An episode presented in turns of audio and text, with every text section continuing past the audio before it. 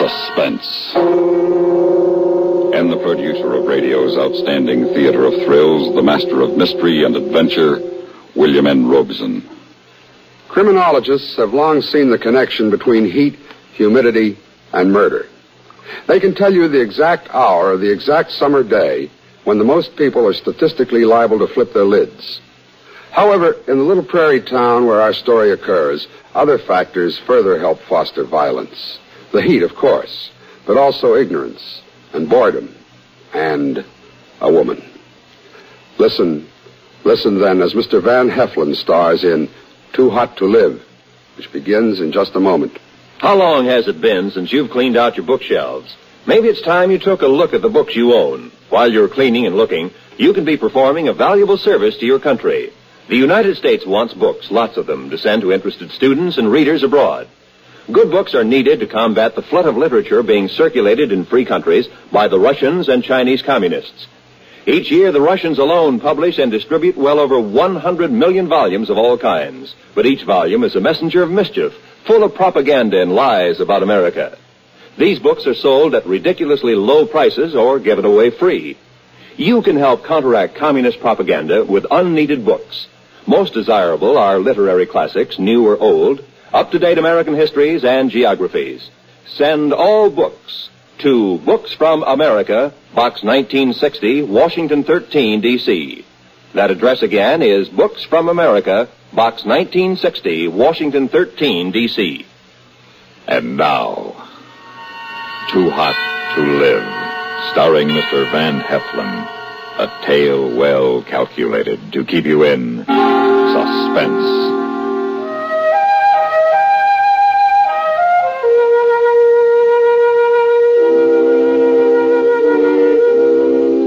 The sun is starting to pucker the tar road leading into Marcus Junction. Sweat is beginning to streak through my shirt. My shoes are sucking tar every time I lift them. Sole of one boot busts loose and starts flapping against the road. That's bad. A drifter needs a good pair of shoes, and I'm on the drift. Marcus Junction, no different than a thousand others like it. About a mile square of small buildings all pasted together. I walk a couple of blocks without finding a shoemaker. Town's almost empty this Saturday morning, except for a man walking my way. A big man, really big. Both ways, big high and big wide. The last man I want to see. Pinned on his sweat-stained shirt is a big gold star with the word sheriff, glinting in the sun. Good morning, son. My name's Benjamin. Benjamin Maxwell. Uh, good morning, Mr. Maxwell. Uh, Benjamin, tell- son. Call me Benjamin. That's the handle that shakes this pump. What's yours, boy? Uh, Jeff Casey. That's a good name. What brings you to our town, Jeff? Oh, well, I'm, I'm just passing through. Uh, I wonder where I could get this shoe fixed. Uh, well, pretty socks. yeah. uh, but uh, who, who'll take care of the shoe? Well, I'm going down to Stacy's for a cup of coffee. Shoe fixer's right next door. Come along, Jeff. Thank you. Say, how do you like this weather? If it gets any warmer, it'll be almost too hot to live. In a manner of speaking, you understand. Yeah, yeah, I understand. Well, here's the shoe repair. I'll be next door.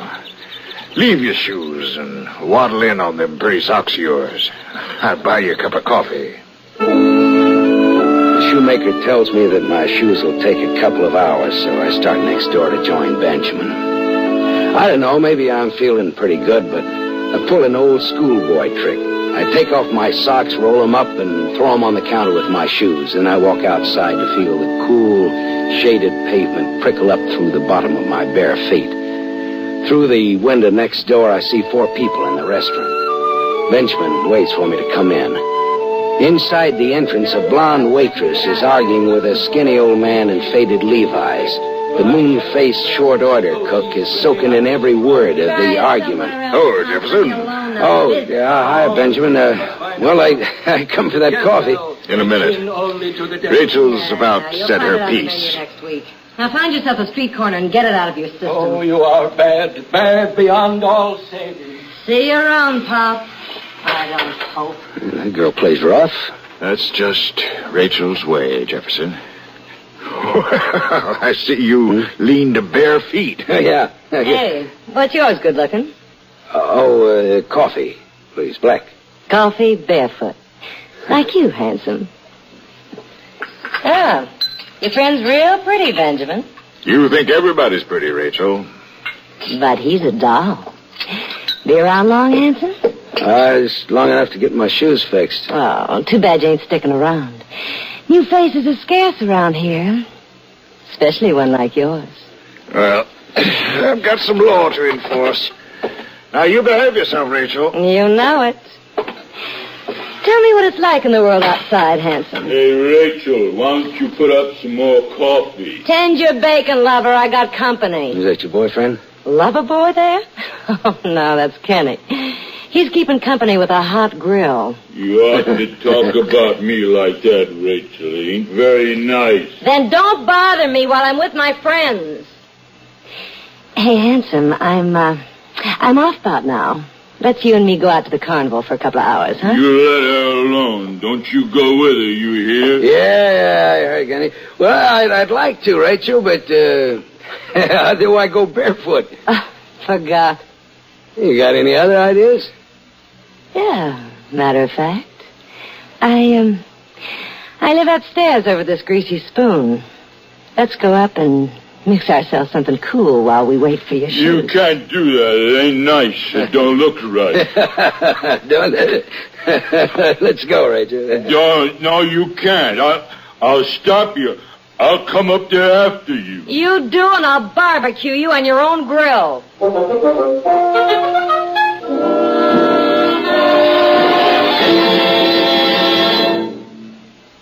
In a moment, we continue with the second act of Suspense.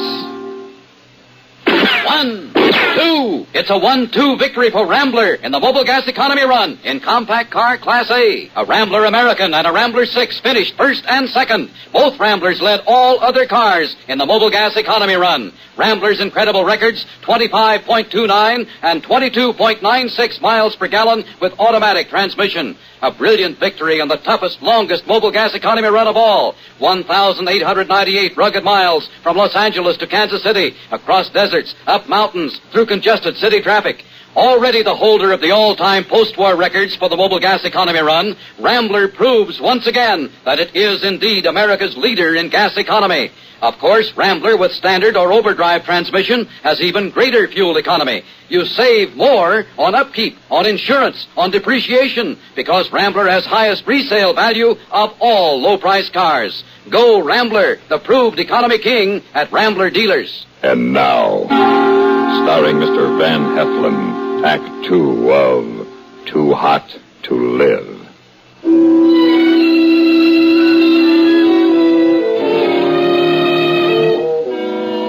Be it ever so humble, this is home. Yeah, it's a little small, ain't it? Let, let's kick out a wall or something. The windows don't help much, but the drinks will. hey, why do you have to lean into the kitchen? Why don't you just walk in? Fresh varnish on the floor. The heat don't let it dry. Long reach for long drink. Oh, it's a long day. Here you go, handsome. Hey, Don't you believe in mixing anything with your drinks? What for? The cubes will melt. What do we drink to, handsome? Ah, the heat. The heat. Hmm. Cools you off, don't it? It burns its way down and explodes in my stomach. My pores open and the perspiration oozes out. It goes down fast, and then another and another. I'm going numb. The heat, no food. Everything's moving around and around, slow and then faster and faster. And then the black rolls in, soft, hot blackness. And I pass out.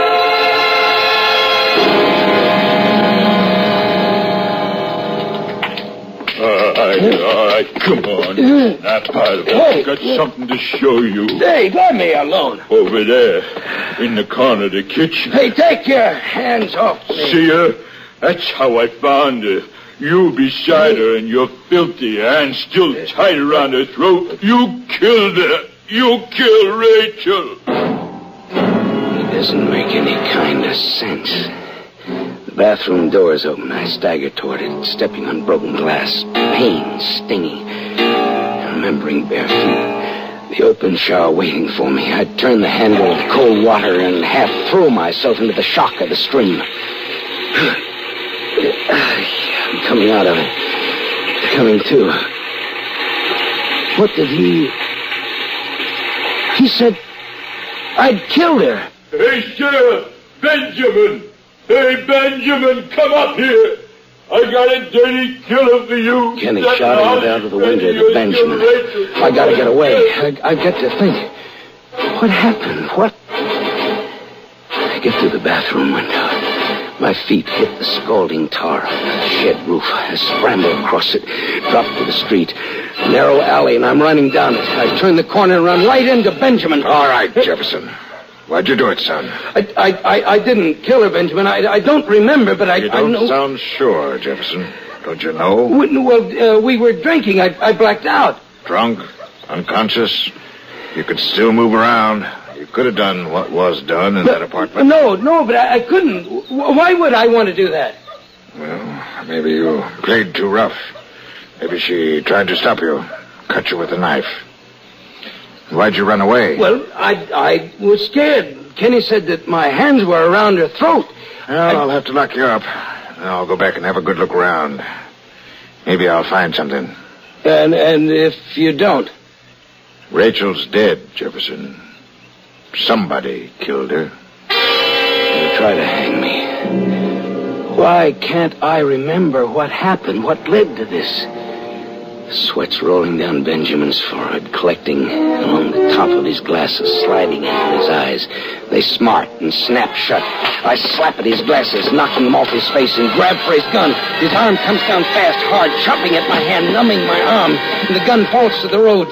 I run, hopping up and down, lopsided. Jefferson! Come back here! You can't get far! Jefferson!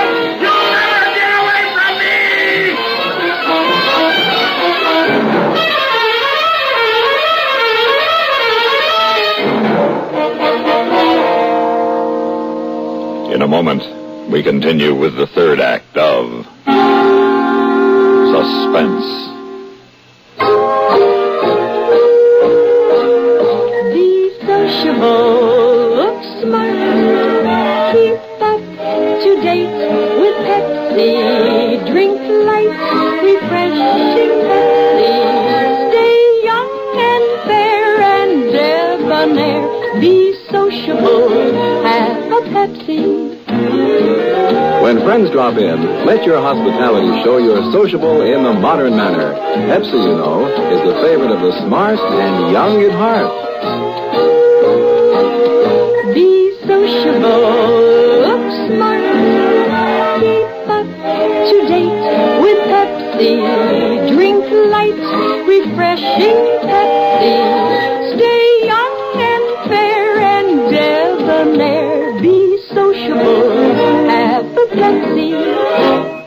Have you tried a Pepsi lately? And now, starring Mr. Van Heflin, Act Three of Too Hot to Live.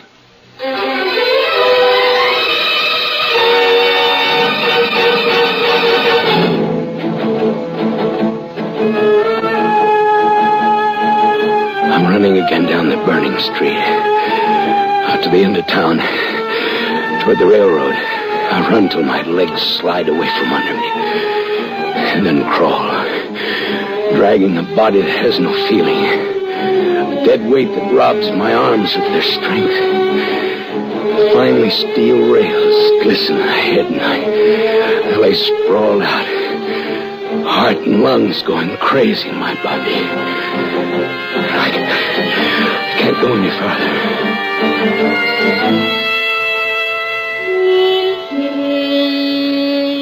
Sun is moving away toward the west now. And I come to, feeling a little better. I know what I have to do now. Find Kenny in one way or another force him to tell the truth because he must be lying. I start back to town. Stepping gently, I make my way through the alley to the restaurant. There's a stranger behind the counter. Well, uh, howdy. Hi. Where's everybody? Well, uh, most of them are at the carnival. Some are looking for a killer roaming around. Oh, yeah, I heard about him. I, I, I heard he was picked up a couple of miles out. Hmm, good deal.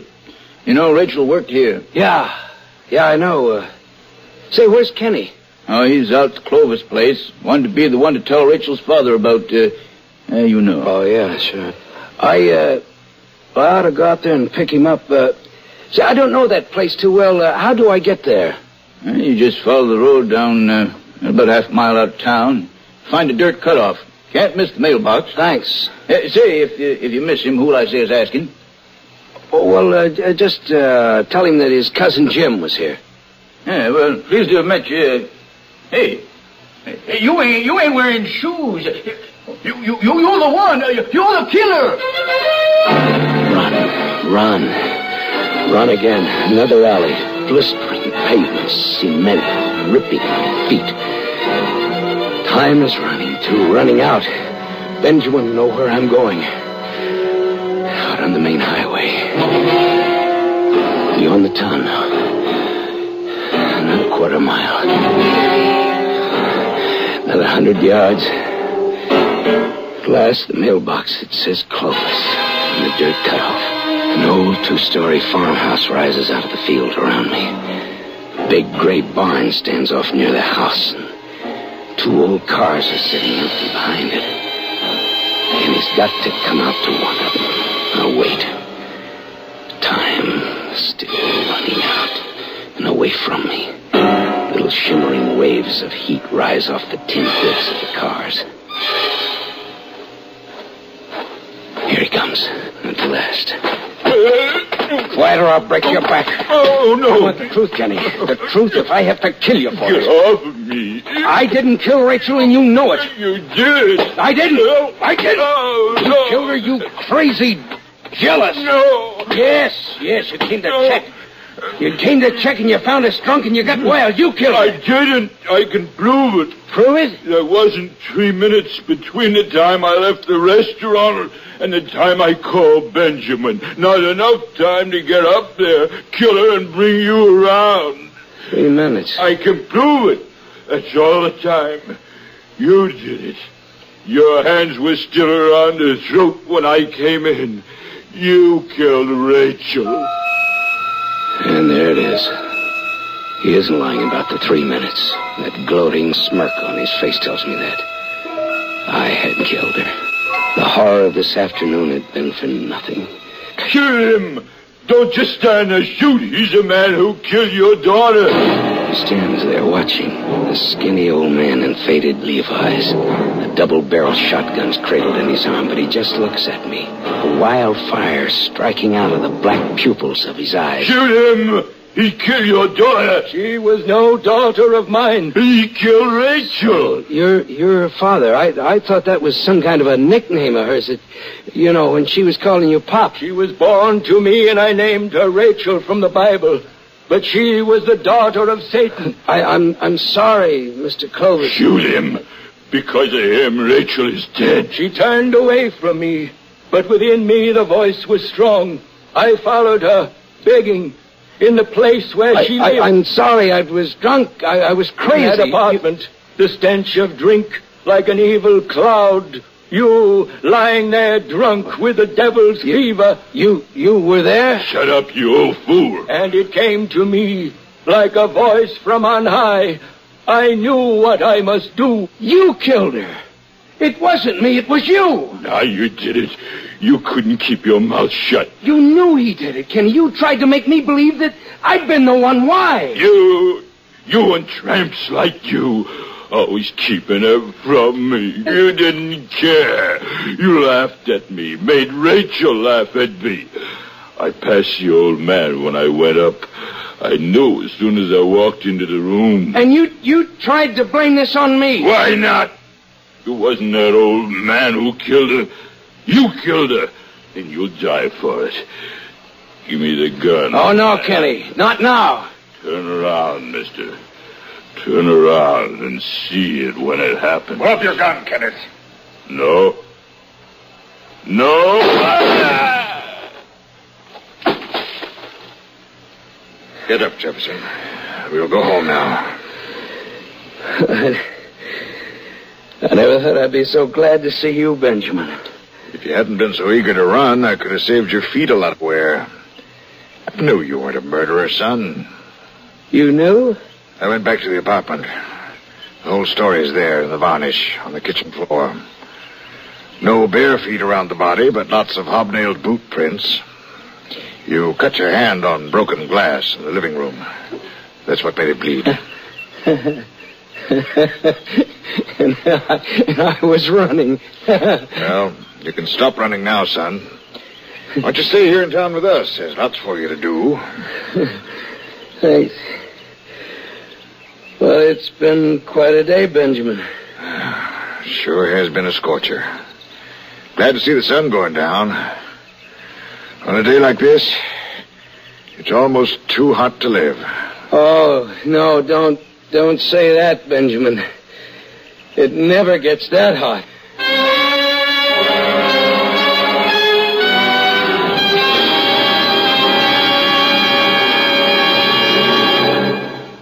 Suspense, in which Van Heflin starred in William N. Robson's production of Too Hot to Live, written by Sam Rolfe. In a moment, the names of our supporting players and a word about next week's story of suspense. The station to which you're listening right now is an affiliate of the CBS Radio Network. That fact makes several important differences. Take the matter of news. Over this station, you hear frequent reports gathered by the foremost broadcast news organization, CBS News.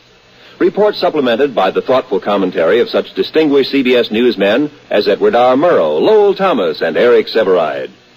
In addition, of course, this station provides you with late local news so that you may hear and keep up with what's happening in your own community.